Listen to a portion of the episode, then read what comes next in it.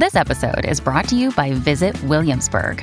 In Williamsburg, Virginia, there's never too much of a good thing. Whether you're a foodie, a golfer, a history buff, a shopaholic, an outdoor enthusiast, or a thrill seeker, you'll find what you came for here and more.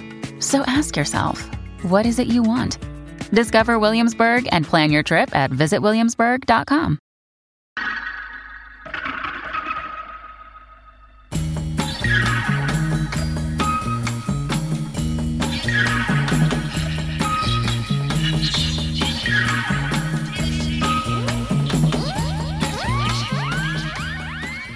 Hello and welcome to Fourth Estate, a show about journalism.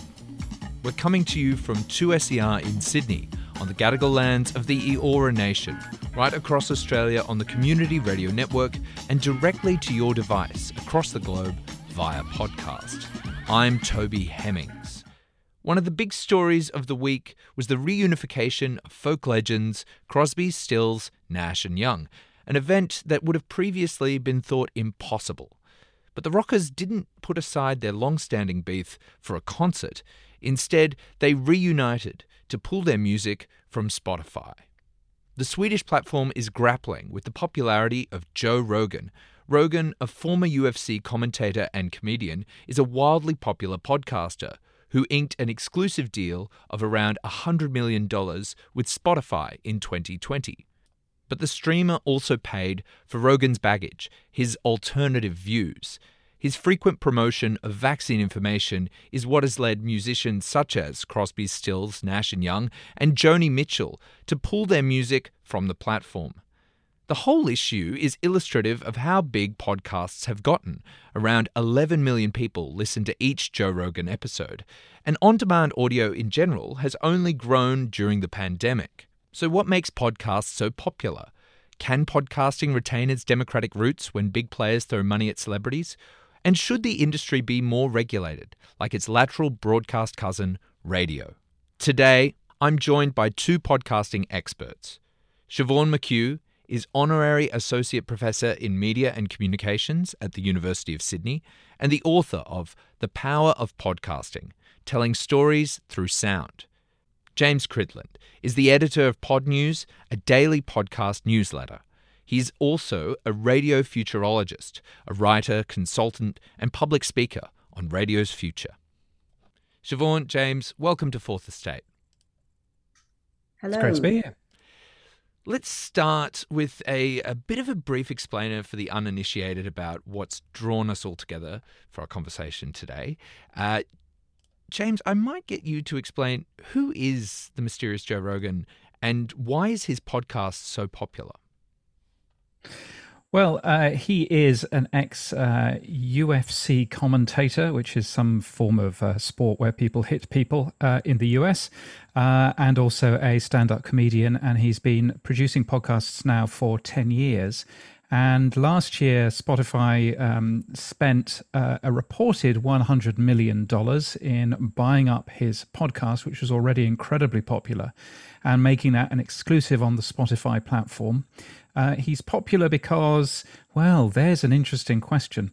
Uh, he's popular because he he interviews a ton of people. He produces an awful lot of uh, content, and those shows are sometimes two and a half, three hours long.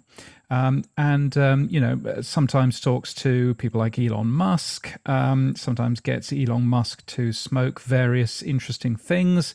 Um, sometimes talks to the more controversial people, uh, and that's really what's got him into the trouble that he's been having over the last week or so. And and what is that trouble? That trouble is regarding some of the stuff he's been saying about COVID. Yeah, so he has had a peop- uh, a number of different people on his podcast who don't necessarily share the same view as mainstream um, COVID uh, people do, uh, which is one way of putting it. Neil Young, for example, a very famous Canadian musician, uh, he was so incensed with what Joe Rogan had on his podcast that he said that he wanted his music removed from Spotify, didn't want to share a platform with Joe Rogan, and said that uh, what Joe Rogan was doing was, uh, and I'm quoting, dangerous, life threatening COVID falsehoods. Um, and the chief of the World Health Organization has also criticized uh, Spotify um, and thanked Neil Young for standing up against misinformation and inaccuracies around COVID 19 vaccination. So, really, you know, what, what's been said is. Um, and and you know, and it's difficult to uh, report on this in a um, in a balanced way. But clearly, Joe Rogan has been amplifying some non-mainstream views about um, the vaccine, um, which uh, some people have been saying is probably um, not necessarily being um, entirely right in terms of the influence that Joe Rogan has, particularly to younger people um, who are less likely to get uh, vaccinated anyway. Um, and uh, and in terms of some of the information that he's uh, sharing, he's not necessarily doing it with the journalistic r- rigor that you would expect um, if you were listening to perhaps other podcasts and radio shows. I mean, it's quite interesting given the reach. And when you think about the episodes, I, I mean, a lot of them are around about two to three hours long. Siobhan, I might bring you in here as someone who's been working in podcasting for a while. What do those numbers sound like to you, just on their face? You know. Well, frankly, uh, inconceivable from from my point of view because I'm not in that mega end of the podcasting industry at all. I'm in the sort of investigative journalism slash storytelling slash um, community bleeding heart, even kind of end of podcasting, the personal storytelling end. That's really where my, my passion lies personally.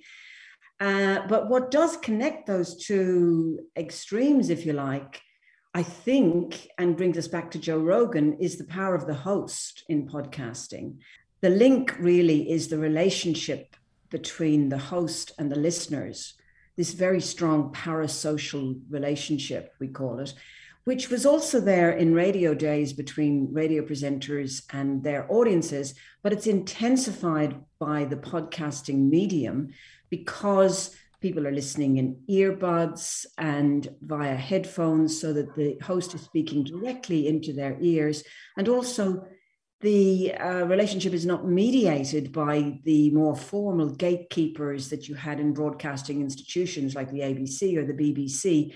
It's just you and the podcast host. And that is an enormously powerful relationship that people are analyzing now, for instance, in the advertising end of things, because it's hugely monetizable, as Rogan has shown. Mm.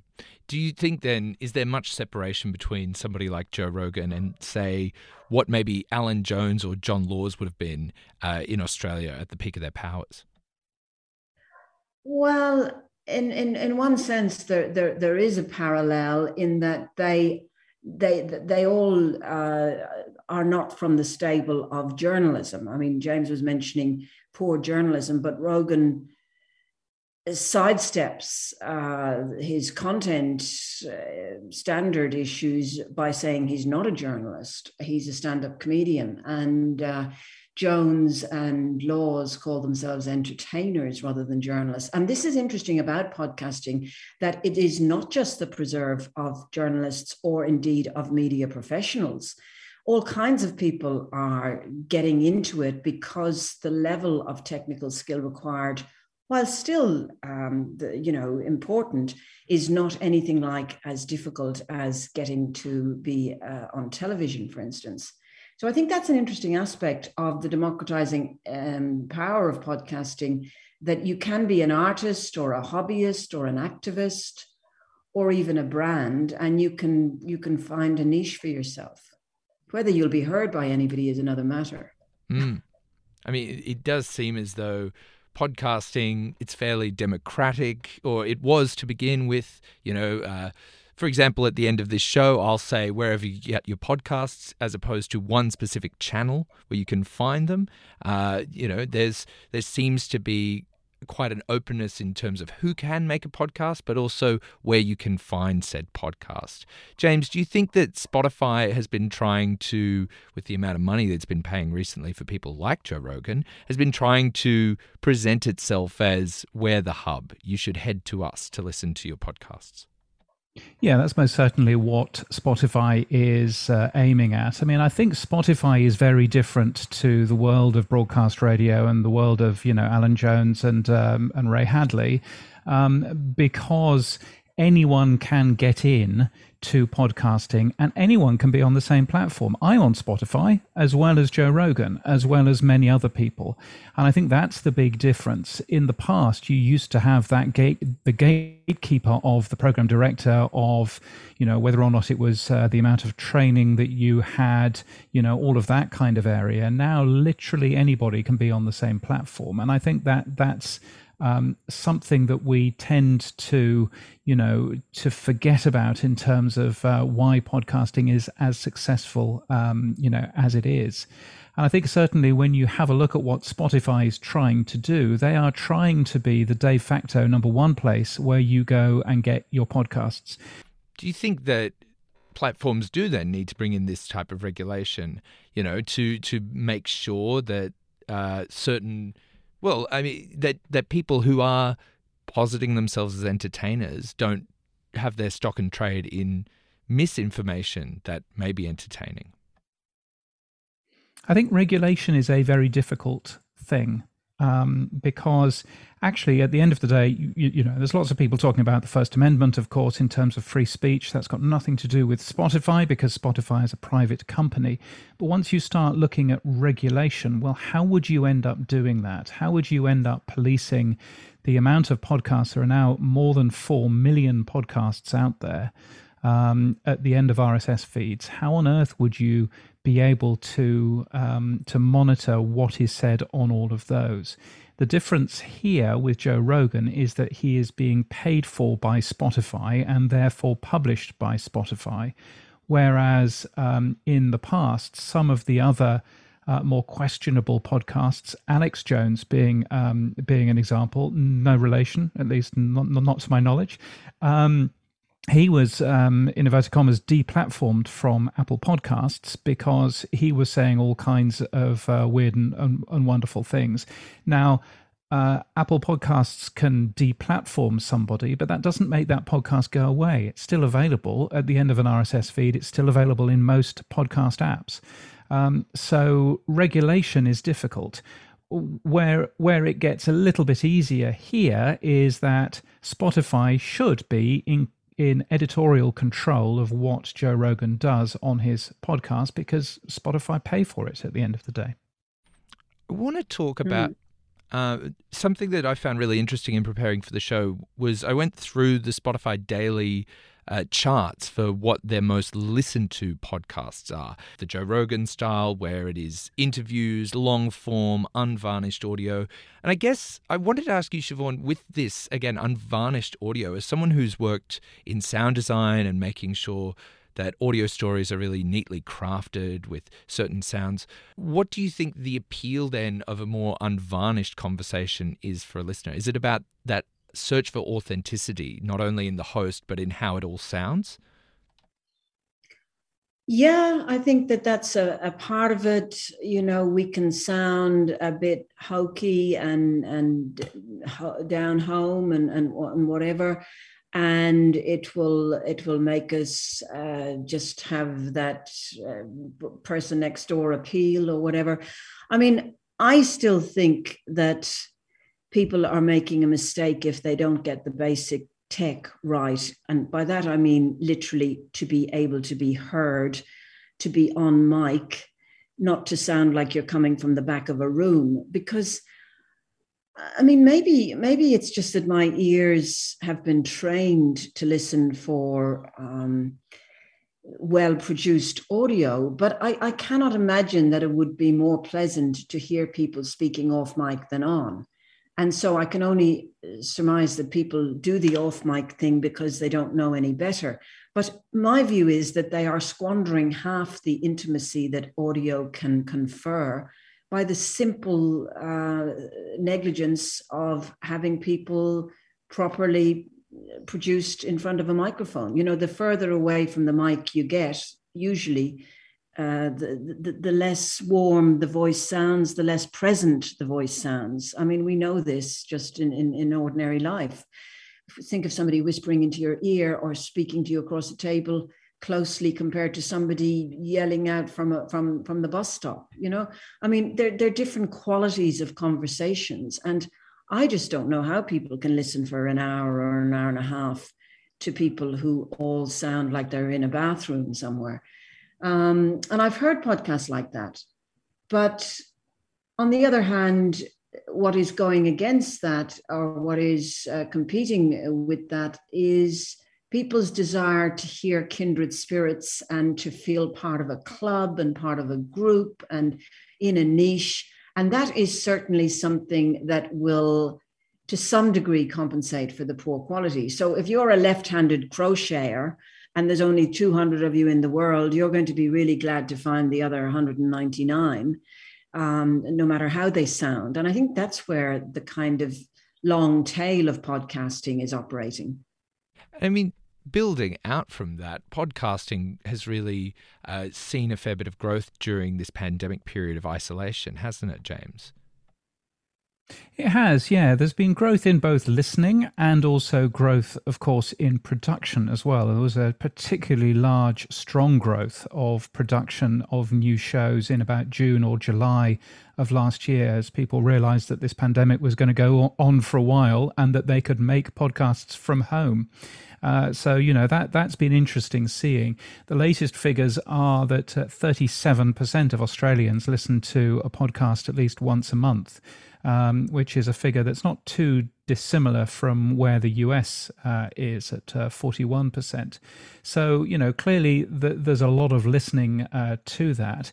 I think there are differences in between radio listening and podcast listening that um, that do, you know, lead to differences in what the content is.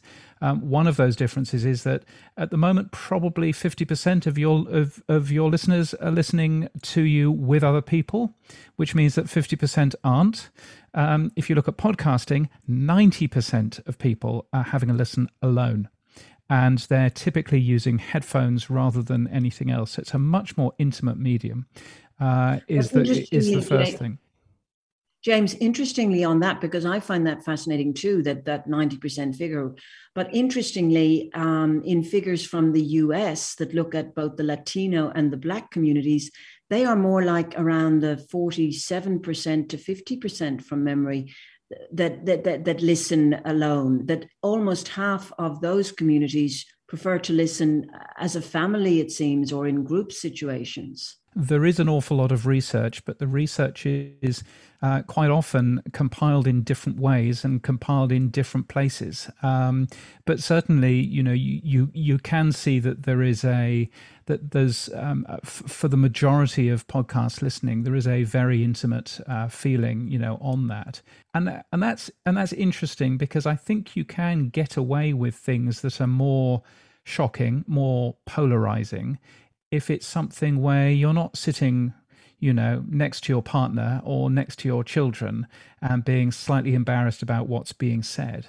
Um, and so perhaps that does mean that podcasting uh, can be sometimes a little bit more, um, you know, polarizing than uh, other forms of media. Um, uh, are quite apart from, of course, the fact of of uh, the the lack of regulation there.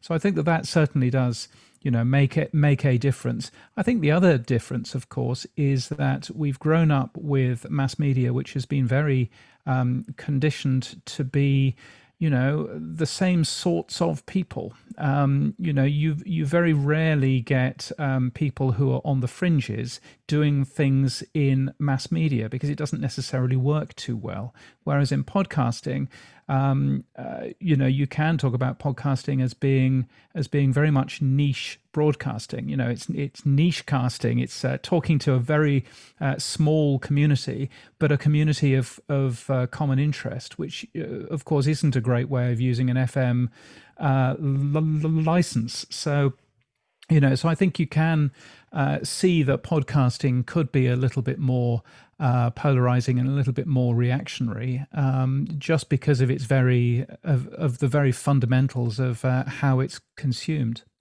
Yeah, that mm. that could potentially also account for the types of true crime that are also very popular, which you know trade in something a bit gory that you might want not want to be sitting next to Nana and listening to en masse. Yeah, but uh, we've also seen that as these audiences have come forward, news outlets have also seen the value of podcasting. We've seen, uh, you know, not just this uh, established narrative journalism side of uh, certain news outlets. I'm thinking the AFR's The Sure Thing. I'm thinking of Bowraville from the Australian, I believe. Uh, but we're also seeing from certain outlets news headline or uh, news headlines, so three minute long headlines that can be played through your podcast player, or uh, taking an article or an issue and having it explained to you via a journalist. Do you think that we're seeing news outlets look at podcasting and think maybe we should dip our toes in a bit further into this world and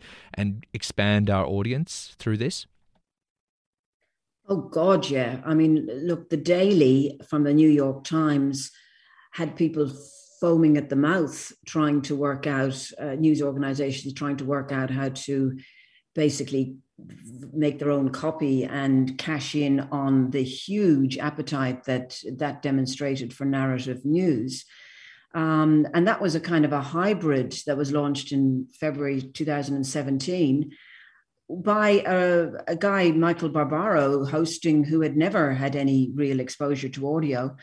But they had very polished people in the production end, and they knew the tricks and the theories and the practice of how to do good uh, packaged audio storytelling. And so, I mean, I loved the daily. I became addicted to the daily when it when it started, and I think it has now got to four million listeners per episode, roughly.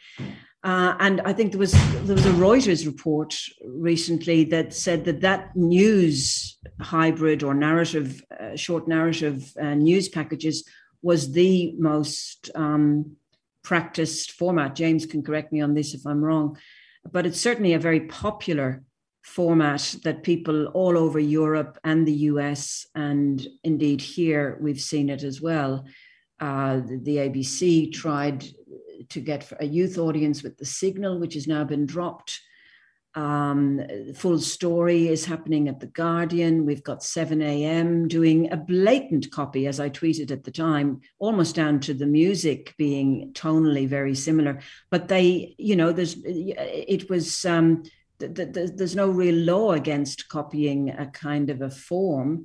So they went for it and good luck to them and they did it actually very well because they incorporated audio archive as well as and actuality as well as just mm. it wasn't just a talking newspaper i think that was the secret to the daily and that's the secret as well as having a, an engaging host so, yeah, and uh, and certainly, you know, having a look at what the ABC have now produced, they produced a new uh, podcast called ABC News Daily, which again sounds identical to the to the New York Times Daily, uh, almost in terms of the name and the music and the format. You know, with um, you know quite nicely produced uh, interviews with ABC journalists interwoven with um, bits of archive uh, content. So again, I and and um, part of the reason that uh, people are doing this is that daily podcasts, of course, mean more ad impressions. You can get um, you can get five times the ads away if you're producing five times the shows. So that's a good start. But also, secondly, they are trying to um, eke away in terms of radio because radio um, really exists today because of the high amount of habitual listening. You'll wake up every morning, you'll listen to 2SER or you'll listen to ABC Radio Sydney or whatever it is that you'll have a listen to. That's a very habitual thing. And um, podcast producers have realized that if they can pull those people away and get them to listen to podcasts instead, then they really benefit out of that. And there's also another, you know, obvious benefit. Um, if you're producing a great breakfast show, that's three hours of audio, which is quite difficult to do in a really good way every single day. If you're producing something like the ABC News Daily, then you're producing 20 minutes. Mm. Uh, you've probably got the same amount of staff working on that. It's probably going to sound pretty good. Um, and so the difference um, uh, there is, I think you can make something sounding really good that um, could well be a new habit that your audience can actually get into instead of you know, diving in and uh, having having a listen to a random fifteen or twenty minutes of of uh, RN breakfast. It does feel as though um, that producers are trying to simplify those habitual motions. You know, you think that, uh, well, you'd want to set up a home, uh, Google Home or an Alexa or something to play the podcast at the time that normally your clock radio would kick into gear, for example. Do you think also, though, that we've talked a bit about how every the format of all of these journalism ones are very heavily cribbed from the New York Times as the Daily. Do you think that maybe find a new way of of doing it, of breaking that mold, which sounds like an insane thing to say, given it's only been around for what like nearly mm. five years. Uh, you know, you, you remember the way that um, long form journalism, print journalism, reinvented itself in the 60s and 70s with people like Hunter S. Thompson and Truman Capote and that wave of literary journalism.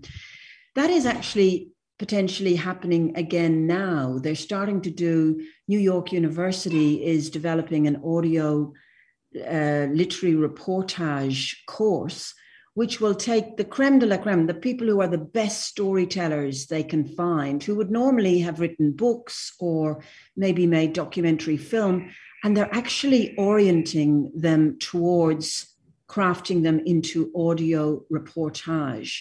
So I think knowing now, now that people have got an appetite for audio and have recognized what it can bring that is unique, that sense of heightened intimacy that we've talked about, that I think people will start to respond to that and become more creative in their responses and in how they tell stories, whether that be uh, stories that are based in journalism or fiction, indeed. Uh, you know, audio fiction is, is booming as well and and I find that um, very exciting. I might bring you in, James. Uh, do you think that we're going to see a resurgence in, or maybe a growth in long form audio um, that, uh, you know, Siobhan's kind of hinted at with yeah. her answer? Yeah, I, I would certainly add to what Siobhan was saying. I mean, obviously, you know, she, she's been involved in a number of um, long form reportage type podcasts, The Last Voyage of the Pong Su or uh, Phoebe's Fall, as two examples. But of course, you've also got, um, you know, obvious examples like uh, Serial, uh, which uh, certainly in season one was a really good way of telling a particular story about a particular person in a way that we'd never heard in the past. Those sorts of documentaries are quite difficult to hear on the radio because you know you can't necessarily assume that the same person is going to be having a listen to you know episode 5 that had to listen to episode 4 at this time last week and everything else so all of that works much better in terms of a podcast you know outlet um, uh, and I think you know the beauty about podcasting is that um, there are formats for everything. You don't have to sit and go, okay, this is going out on RN. It must be 58 minutes long uh, or 55 minutes long, and that's it. Um, and it must be uh, announced in this particular way with this particular sort of style. If you listen to anything from NPR, it's all done with the same style of voice and everything else. And actually, the beauty about podcasting is that there's none of that. There's none of those style guidelines. There's none of those um, station sound conversations that you need to have. So you can actually jump in and do all kinds of things. You were saying earlier as well, in terms of uh, smart speakers and things. Um, there are specific shows, particularly here in Australia, that have been produced because they work really well on a smart speaker. Um, uh, the uh, the Podnews newsletter that I do, which is uh, every single day on email, also has a podcast uh, attached to it. Fifty percent of the plays of that podcast are on a uh, smart speaker. Um, as people are getting up, they're getting ready for work. They ask, uh, you know, Google or Alexa or whoever it might be, you know, what's in the news. And uh, lots of people have programmed Podnews in as one of those uh, news uh, sources. So I think there's there's all kinds of uh, of um, of options here, and I think what's exciting is actually seeing you know an incredible range instead of you know a, a, a quick interview followed by a couple of um, enraged callers on the telephone, which is what most radio has um, you know rewound itself to. Actually, being able to sit and enjoy an eight part um, you know, narrative piece of of uh, journalism um, about uh, something that you didn't know about uh, previously is really exciting. I think. It seems fitting to ask you both what have you been listening to in the podcast space or the on demand space that has really excited you or made you feel positively about where we're heading? And I might start with you, Siobhan. Well, one podcast that has excited me recently is called shithole country. And they blank out the um, SHIT in that weird way that Americans uh, do with sanitizing fairly mild uh, expletives like that. But it is basically a sort of essay memoir of a Ghanaian American woman uh, called Afia, who, which is not her real name, and she explores the whole notion of being an undocumented migrant or un, un, not, not yet a citizen um, from a very personal point of view. And of course, the title derives from Donald Trump's uh, disparaging comments about Haiti and other and other countries, including uh, where she's from, Ghana. And it's really fresh and interesting it introduces us to her family, but mostly to her ambivalence about her dual identity and dual allegiances. And then there's a very interesting narrative twist at the end because a lot of po- podcasts disappoint with their ending, they run out of steam. And that's a cardinal sin. But this one doesn't. So that's great.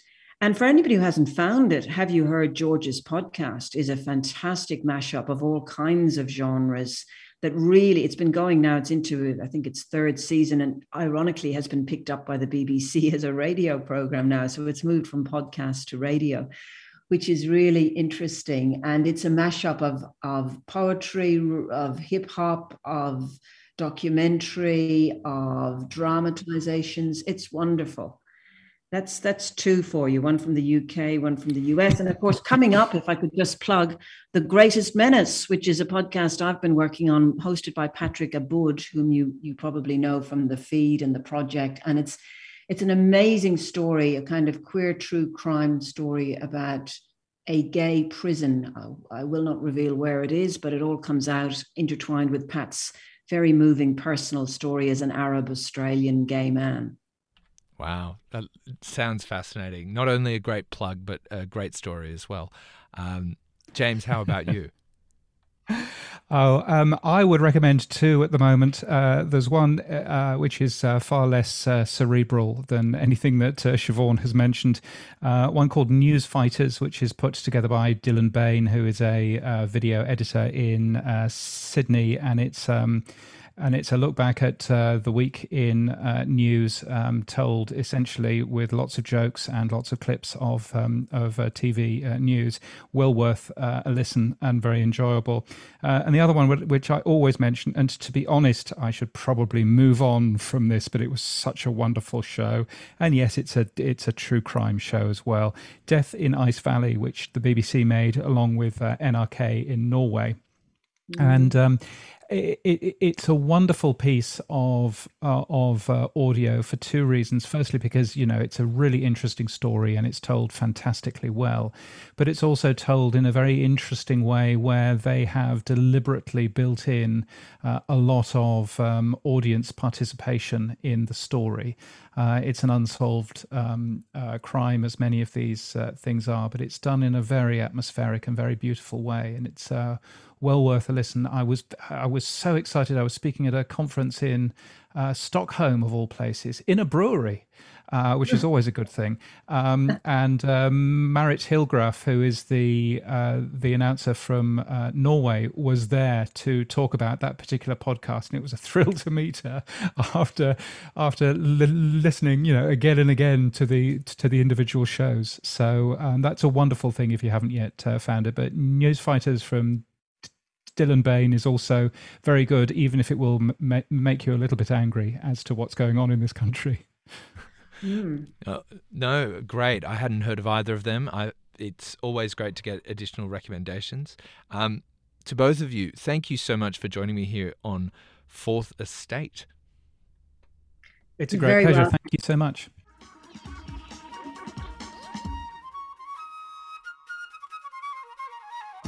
On that note, I'd like to thank Siobhan McHugh and James Cridland for being on Fourth Estate. And thank you for listening to the program. This edition was recorded at the studios of 2SER in Sydney and heard across the country on the Community Radio Network. Fourth Estate is produced with the assistance of the Community Broadcasting Foundation. Thanks to the Foundation for their continuing support. Make sure you subscribe to Fourth Estate on your favourite podcast app so you can hear us talk about media, politics, and a whole lot in between. We'll be back again next week, but in the meantime, you can stay in touch with us on Twitter. Our handle is Fourth Estate AU. Thanks to executive producer Anthony Dockrell. My name's Toby Hemmings. Thanks for listening.